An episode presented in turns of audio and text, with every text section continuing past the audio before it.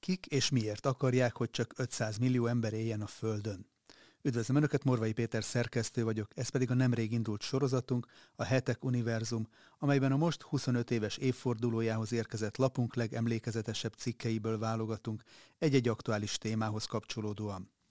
A hetek rendszeresen beszámol arról a vitáról, amely az európai nemzetek feletti egységet és globalista világkormányzás céljait meghirdető csoportok, gondolkodók és háttérintézmények, valamint a nemzeti szuverenitást képviselő mozgalmak és társadalmi szervezetek között zajlik.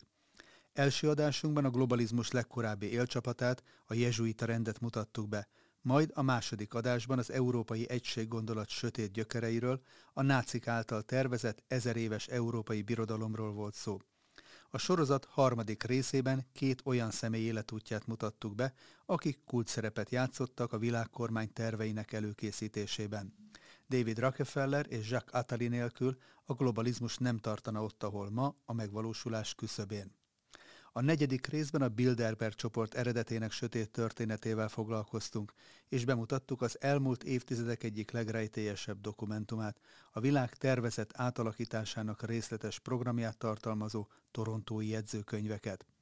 Ötödik adásunkban a híres hírhet Kalergi tervről és a Pán-Európai Unió mai vezetőjének, Habsburg Károly főhercegnek a Covid járvány alatt Európa jövőjéről elmondott nagyszabású víziójáról volt szó. Hatodik adásunk témája a globalista elit és a nagy újrakezdés, vagy angolul The Great Reset terve volt, amely bemutatta, miként alakítanák át a nagy tervezők a világot, amiben élünk. A hetedik részben pedig témánk a szabadkönyvesség eredete volt. Mai adásunkban bemutatjuk az Egyesült Államokban több mint négy évtizede emelt és tavaly lerombolt talányos emlékmű a Georgia Guidestones történetét és a máig ismeretlen megrendelőivel kapcsolatos elméleteket. Az építmény kialakítása, a rajta szereplő alapelvek és a felhasznált nyelvek arra utaltak, hogy azt a 19. században indult, és mára talán a világ legbefolyásosabb eszmerendszerévé vált New Age alapvető üzenete összefoglalójának szánták, jelzőkőként a jövő korok számára. A soron következő részekben pedig a New Age meghatározó ideológusait veszük sorra. A teozófia megalapítóit, Helena Blavatsky-t és Alice Bailey-t, a modern kor leghíresebb látnokát, az úgynevezett alvó profétát Edgar Said, a három világháborút megjövendölő szabadkönyves nagymestert, Albert Pike-ot és követőjét Aleister Crowley-t. Ezeket a személyeket a filozófia történeti művek egyáltalán nem, vagy csak széljegyzetben említik, pedig hatásuk legalább olyan jelentős, mint a felvilágosodás óta eltelt két évszázad meghatározó gondolkodóié. Ráadásul úgy tűnik, spiritualista szemléletük sokkal inkább megfelel a posztmaterialista kor igényeinek, így népszerűségük ma nagyobb, mint saját korukban. De most következzen először a New Age oszlopainak is nevezett Georgia Guidestones titokzatos története. Nem minden ősi emlékmű rejtélyes, és nem minden rejtélyes emlékmű ősi, állítja előszavában az Egyesült Államok egyik legkülönösebb szimbolikus alkotásáról megjelent könyv. A The Georgia Guidestones, vagyis a Georgiai Iránykövek című mű olyan, mintha a Da Vinci kód kassza sikere ihlette volna, de ez csak a látszat. A valóság ugyanis még misztikusabb, mint Dan Brown regényei. Az 1980-ban felavatott hatalmas gránit emlékművet, amelyet amerikai Stonehenge-nek is neveztek, 2022 nyarán ismeretlen tettesek felrobbantották, de azóta sem derült fény arra, hogy kik és miért emelték a gránitoszlopokat, amelyeknek üzenete a legszélsőségesebb véleményeket váltotta ki azokból, akik értelmezni próbálták az alkotást. Vannak, akik az emberiség eljövendő aranykorát beharangozó kiáltványnak tartják. Mások szerint épp ellenkezőleg. Az illuminátus világdiktatúra előhírnöke, sőt, maga az Antikrisztus tíz parancsolata volt. Mélyen délen, Georgia állam szegletében található Alberton városa. Az alig néhány ezres álmos település egyetlen nevezetessége, hogy itt bányásszák és dolgozzák fel a legtöbb gránitkövet az Egyesült Államokban. Elberton ezért büszkén nevezi magát úgy, mint a világ gránit fővárosa, ahol a legnagyobb munkaadó a helyi gránitüzem, a városka bankját pedig, ki gondolná, gránitbanknak hívják. Itt nincsenek bevándorlók és elvándorlók sem sokan. Az emberek generációk óta ismerik egymást.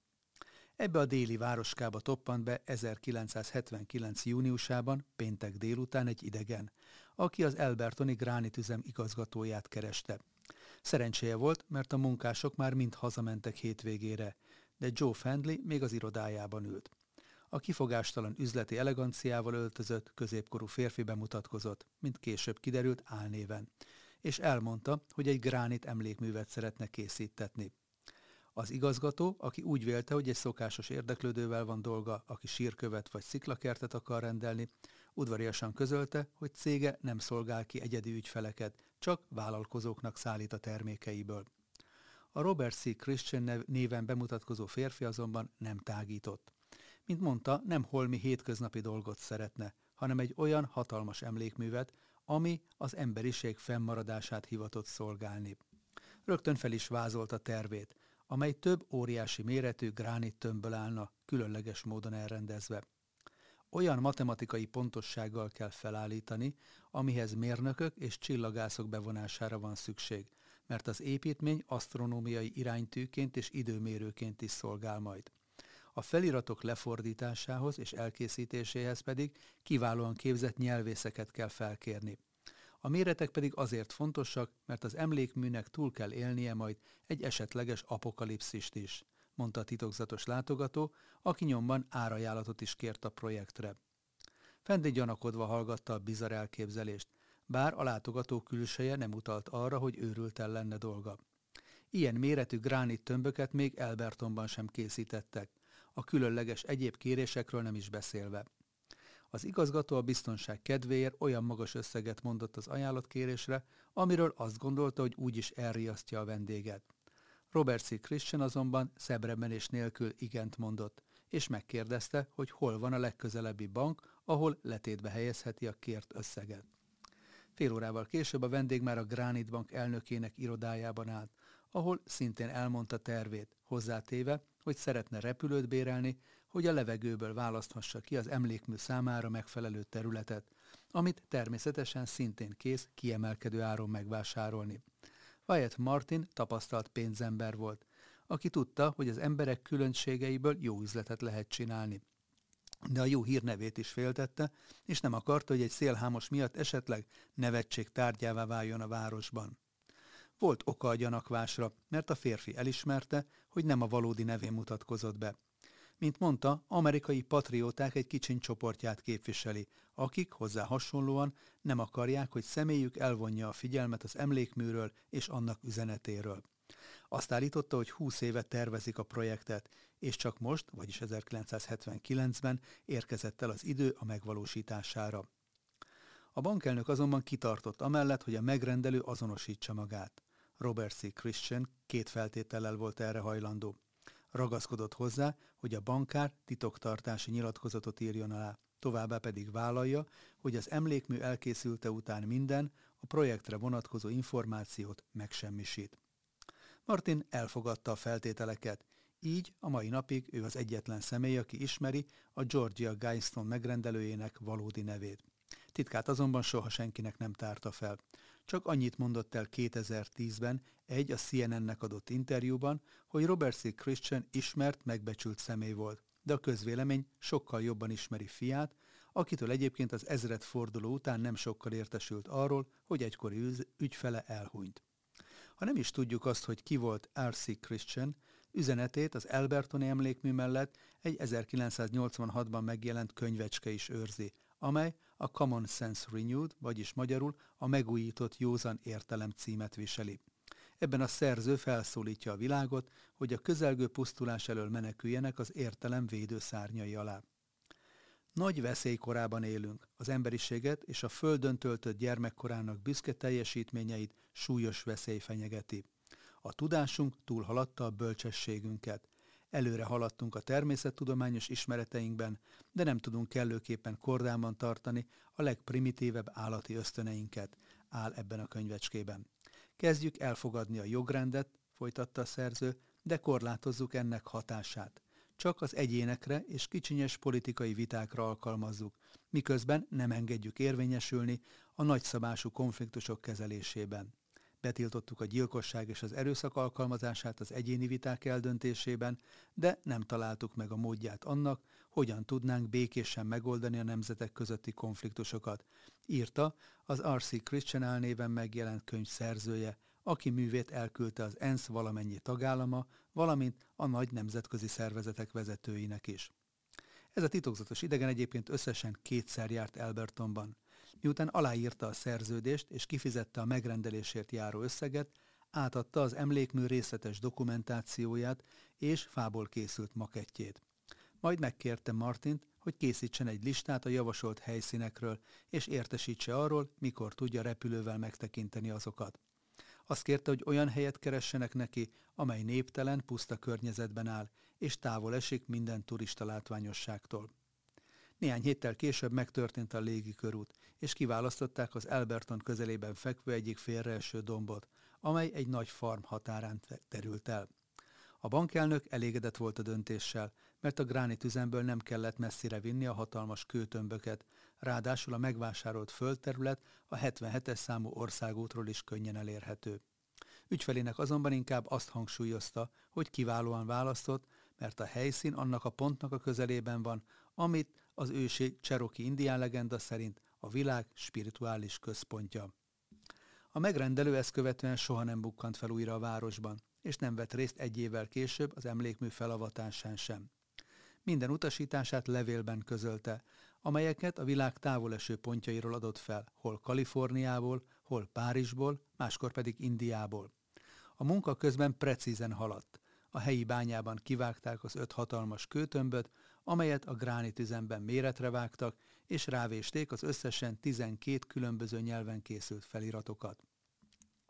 A gránit tömbök felállításához a Georgia Egyetem egyik csillagásza nyújtott segítséget, mert a köveknek pontosan a megadott tájolásban kellett elhelyezkedniük, a nap, a hold és a csillagok állásához igazítva. Miután minden elkészült, közel egy évvel azt követően, hogy a megrendelő felbukkant Albertonban, 1980. március 22-én a tavaszi napi egyenlőséggel összehangolva szerény ünnepség keretében felavatták az azóta világhírűvé, mások szerint hírhetté vált Georgia Guidestones-t. Az eseményen felolvasták Arsi Christian rövid levelét, majd az észak-amerikai emlékmű építők szervezetének elnöke William G. Hutton beszélt. Néhány ezer év múlva, amikor a civilizációnk már nem létezik többé, lehet, hogy a Geistons utolsó emlékként maradt fenn. A történelem azóta cáfolta ezt a kijelentést. Az emlékmű első ránézésre is az ősi angliai druida kultusz helyett a Stonehenge-t idézi, nem véletlenül. A Stonehenge és más ősi, ősi emlékhelyek felkeltik a kíváncsiságunkat, de nem adnak útmutatást az emberiség számára. A Geistons célja az, hogy korokon átnyúlóan képviseljen bizonyos gondolatokat.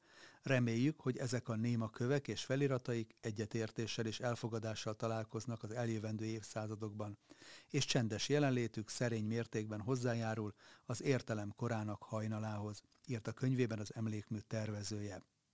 A négy egyenként közel 6 méter magas gránit tömbből és egy fedőlapból álló építményt a Stonehenge-hez hasonlóan úgy tájolták, hogy az égboltot tükrözze vissza.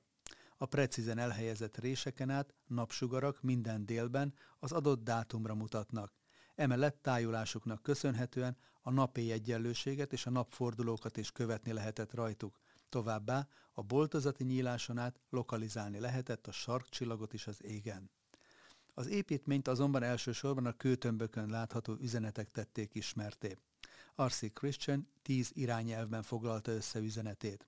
Mint könyvében leírta, nem parancsolatokat akart adni, hanem tanácsokat az emberiség számára. Mert, úgymond, nyilvánvaló, hogy egyetlen vallásnak sincs monopólium az igazságra. És bár önmagát Jézus Krisztus tanításainak követőjeként mutatja be, a kereszténység egyetlen szervezet formájával sem érez közösséget.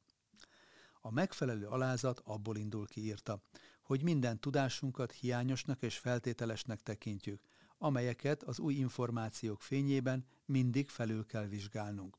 Az Istenről alkotott felfogásunk torz és elégtelen. Megszokásból továbbra is régi felfogásokat alkalmazunk, valamint azért is, mert még nem rendelkezünk ezeknél jobb eszmékkel, amiket a helyükre állíthatnánk. Sok bölcsember elismeri azt, hogy Isten az emberi értelem és érzékek számára szinte teljesen megismerhetetlen, írta, és hozzátette, az a tény, hogy az emberiség nem képes a tradícióit a folytonosan változó emberi ismeretanyaghoz formálni, a vallást kritika, sőt időnként nevetség tárgyává teszi. Az alkotó számára a vallási vezetők tanításai csak addig tekinthetők legitimnek, amíg nem ütköznek a józan ítélő képességünkkel. Hittel csak azt szabad elfogadni, ami hozzájárul az emberi boldogsághoz. Ezeket az eszméket csak akkor használhatjuk a tudományos megfigyelések határait súroló jelenségek vizsgálatára, ha nem engedjük meg, hogy a hit felülírja a racionális képességeinket, írta R.C. Christian. Ezek a deista nézetek a Guinestones üzeneteiben is visszatükröződnek. A tíz irányelv nyolc különböző nyelven került fel a négy gránit tömb két-két oldalára. Az angol mellett a szöveg spanyolul, szuahéli, hindi, héber, arab, kínai és orosz nyelven olvasható. R.C. Christian szerint azért választotta ezeket a nyelveket, mert kiemelkedőek a történelmi jelentőségük és a Földön most élő emberekre gyakorolt hatásuk. A nyolc élő nyelv mellett a fedőkő négy oldalára vésett felirat ókori nyelvekkel jeleníti meg az összefoglaló üzenetet. Egyiptomi hieroglifák, babiloni ékírás, valamint ógörög és szanszkrit írással rögzítették ezt a mondatot. Legyenek ezek az iránykövek az értelem kora felé. A tíz irányelv pedig így szólt. Gondoskodj arról, hogy az emberiség 500 millió fő alatt maradjon, folyamatos egyensúlyban a természettel. Irányíts bölcsen az utódnemzést, folyamatosan javítva az állóképességet és a sokféleséget. Egyesítsd az emberiséget egy új élő nyelvvel. A negyedik, szabályozd a szenvedélyt, a hitet, a hagyományt, és minden dolgot hangolj össze az értelemmel. Védelmezd az embereket és a nemzeteket igazságos törvényekkel és pártatlan bíráskodással. A következő, hagyd, hogy a nemzetek önmagukat igazgassák, de a vitás külső ügyeiket nemzetközi bíróságon döntsék el. A nyolcadik, kerüld a felesleges törvényeket és a haszontalan bürokráciát.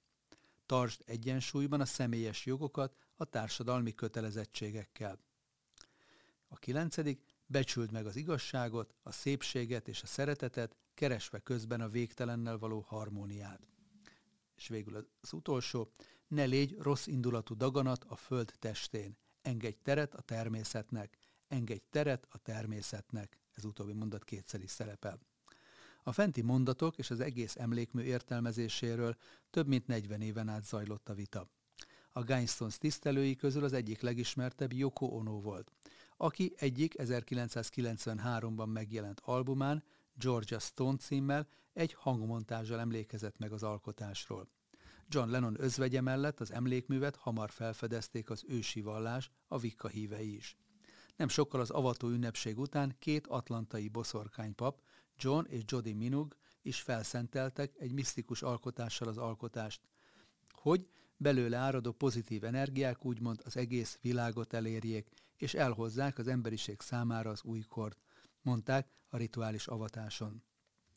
A Vika hívők szerint a Geistons egyfajta csillagkapu, amely a kozmosz kicsinyített mintájaként megnyitotta az utat a láthatatlan világ felé. Az ami len, az van fenn, és ami fenn, az van len, így válik minden egyé.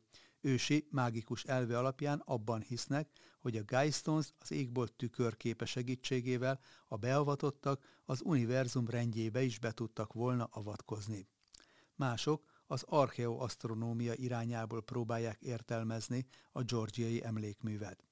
Ez a vitatott tudomány, sokak szerint áltudomány, azt állítja, hogy a történelem során az emberiség a Föld számos pontján emelt olyan építményeket, amelyek az égbolt és az égitestek mozgásának titkait őrzik. A feltételezések szerint az olyan híres, kőből készült emlékművek, mint a Stonehenge, az egyiptomi, valamint a mexikói Maja és Inka piramisok, valamint a ma már nem létező Bábeli torony, olyan pontos csillagászati ismereteket tükröznek, ami azt bizonyítja, hogy az ősi népek értették az égbolt titkait, és ezt a tudásukat át akarták örökíteni az utókor számára. A feltételezések szerint ezek a kultúrák tudták azt, hogy a földre katasztrófa vár, és azért építették a hatalmas kőszerkezeteket, hogy üzenetük túlélje az apokalipszist, és az emberiségnek lehetőséget adjon az újrakezdésre. Ennek a felfogásnak a görög és a zsidó történeti hagyományban is volt előképe. Az időszámításunk előtt negyedik században élt görög filozófus Platón feljegyzése szerint, amelyet a Timáiosz és Kritiász című műveiben örökített meg, a Földet a múltban több apokaliptikus kataklizma érte, részben víz, részben tűz által. Ezek közül egy azonban különösen pusztító volt. Rendkívüli földrengések és özönvizek támadtak, és Atlantis szigete is a tengerbe merülve eltűnt. Platón leírása alapján Atlantis igen magas szellem és technikai fejlettséget ért el. A hagyományok szerint a birodalom alapítói egy isten, Poseidon, és egy halandó nő, Kleito viszonyából született, rendkívüli tehetségű lények voltak. A sziget első királyáról, Atlaszról kapta a nevét, és olyan gazdag volt, hogy a létfenntartás senkinek sem okozott gondot, sőt a gazdagságot jelentő természeti kincsek is szabadon hozzáférhetőek voltak mindenki számára.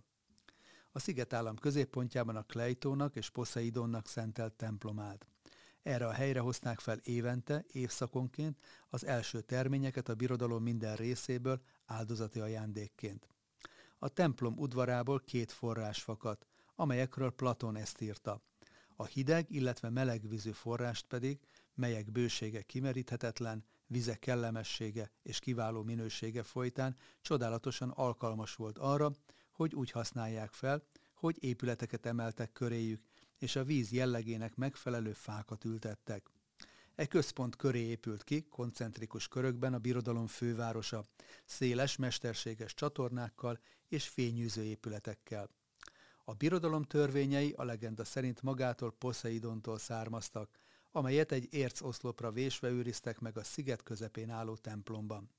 Az uralkodók e törvények alapján, valamint mágikus rítusok révén kormányozták országukat, amelyet tíz régióra osztottak fel.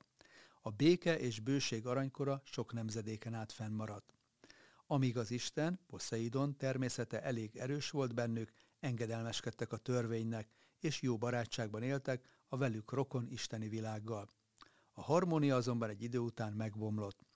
Midőn az isteni rész tünedezni kezdett bennük, mert gyakran és sok halandó elemmel keveredett, és túlsúlyba került az emberi jelleg, ezért elkorcsosultak. A romlás Platon szerint kivívta az égiek haragját, akik egy éjszaka mindenestől elpusztították Atlantiszt. Mint erre sorozatunk későbbi részeiben visszatérünk, az elveszett aranykor és az újkor Atlantisza az ókor óta számos misztikus szerző és mozgalom figyelmének a középpontjában állt, és számos vélemény szerint ebbe az utopisztikus várakozásba illeszkedik a georgiai emlékmű is. Josephus Flavius, a neves első századi zsidó történetíró szerint már az első emberpár is készült egy globális katasztrófára. Flavius szerint az özönvíz előtt élt generációk annak érdekében, hogy az általuk összegyűjtött tudás és felfedezések ne vesszenek el, Ádám jövendőlése alapján, miszerint a világ egyszer tűz ereje által, egy másik alkalommal pedig a víz áradat ereje által fog elpusztulni, két oszlopot emeltek. Írta Flavius. Az egyiket téglából, a másikat kőből, és mindkettőre feljegyezték az általuk megismert tudást és bölcsességet. Azért mindkettőre, hogy amennyiben a téglákból készült oszlopot az özönvíz elpusztítaná, akkor a kőoszlop megmaradjon az utókor számára, áll a zsidók történetének első könyvében. Flavius művében azt is megjegyzi, hogy könyve megírásakor ez az ősi tudást megőrző oszlop még megvolt Sziriát földjén. Voltak, akik a Geistons titkát a megrendelő által használt álnévből igyekeztek megfejteni. A rejtélyes férfi Robert C. Christian néven mutatkozott be Albertonban, és későbbi könyvét is R.C. Christian néven jegyezte. A feltételezések szerint a név a középkori rózsakeresztes mozgalomra utal. Az egyik legtitokzatosabb titkos társaságot állítólag egy ezoterikus ismeretekben jártas teológus tudós, bizonyos Christian Rosenkreuz alapította. A szervezet jelképe a rózsakereszt lett. A legenda szerint dr. Rosenkreuz zarándokként bejárta a közel-keletet, és ott ismerte meg török, arab és perzsa bölcsektől, köztük szufi és zoroasztriánus misztikus mesterektől, úgymond az ősi tudást. A rózsa keresztesekről annyi ismert, hogy a nevük először két anonim kéziratban tűnt fel a 17. század elején. az 1614-ben megjelent Fama Fraternalis de R.C., az RC testvériség felfedezése című írás egy német tudós CRC testvér életét mutatja be, aki a keletről származó tudományt hiába próbálta megismertetni Európa fejedelmeivel és tanult embereivel. Sok éves keserű tapasztalata az elutasítás és a gúny volt, mert kora nem volt hajlandó elismerni, hogy ilyen sok ismeretlen tudás származhat Európán kívülről. CRC testvér ezért egy kicsiny csoportot alakított, előbb három, majd hét emberből, amelyet a Rózsa Kereszt testvériségnek nevezett el. A kézirat és egy évvel később megjelent folytatása, amely a Rózsa Kereszt testvériség hitvallása címet viseli, bejárták a kontinenst. Az ősi múlt igazságait hirdető írások nem kisebb célt fogalmaztak meg, mint az emberiség univerzális reformját. Az írásokon kívül soha semmilyen konkrétum nem derült ki a rózsakeresztesekről. A számtalan találgatás ellenére a mai napig nem tudni, hogy valóban létezette ez a testvériség. Voltak-e, és hogyha igen, kik ma a tagjai. Voltak, akik a 14. század elején feloszlatott, templomos lovagrend utódjainak gondolták őket. Mások, agnosztikus keresztény eretnek mozgalmak, például a katarok hatását látják az írásaikban. A katolikus ellenreformátorok igyekeztek a luteránusokat gyanúba hozni a misztikus írásokkal. A természettudományt, matematikát és alkímiát ötvöző mágikus tanításoknak azonban az elmúlt 400 évben nagyon sok követője támad. A feltételezések szerint a rózsakeresztes tanok többek között a felvilágosodás, a szabadköműves mozgalom, a 19. századi teozófia, a modern nácizmus és a postmodern New Age alapítóira is hatottak. Ez volt tehát a Hetek Univerzum soron következő nyolcadik adása. Köszönjük, hogy velünk tartottak. Hamarosan újabb izgalmas témákkal jelentkezünk, addig is kérem, kövessék YouTube csatornánkat, amelyen naponta jelentkezünk aktuális hírekkel és interjúkkal, valamint a hetek.hu online híroldalunkat is. Ha pedig a nyomtatott lapot részesítik előnyben, ajánlom megtisztelő figyelmükbe a 2023. január 18-áig tartó előfizetői akciónkat, amelynek fődíja egy Toyota személyautó. Akik pedig szeretnék támogatni további podcastjaink elkészítését, a videó alatti sávban található köszönet gombon tudják ezt megtenni tetszés szerinti összeggel. Előre is köszönünk minden felajánlást, és természetesen a megtekintéseket is. Viszont látásra a legközelebbi találkozásig.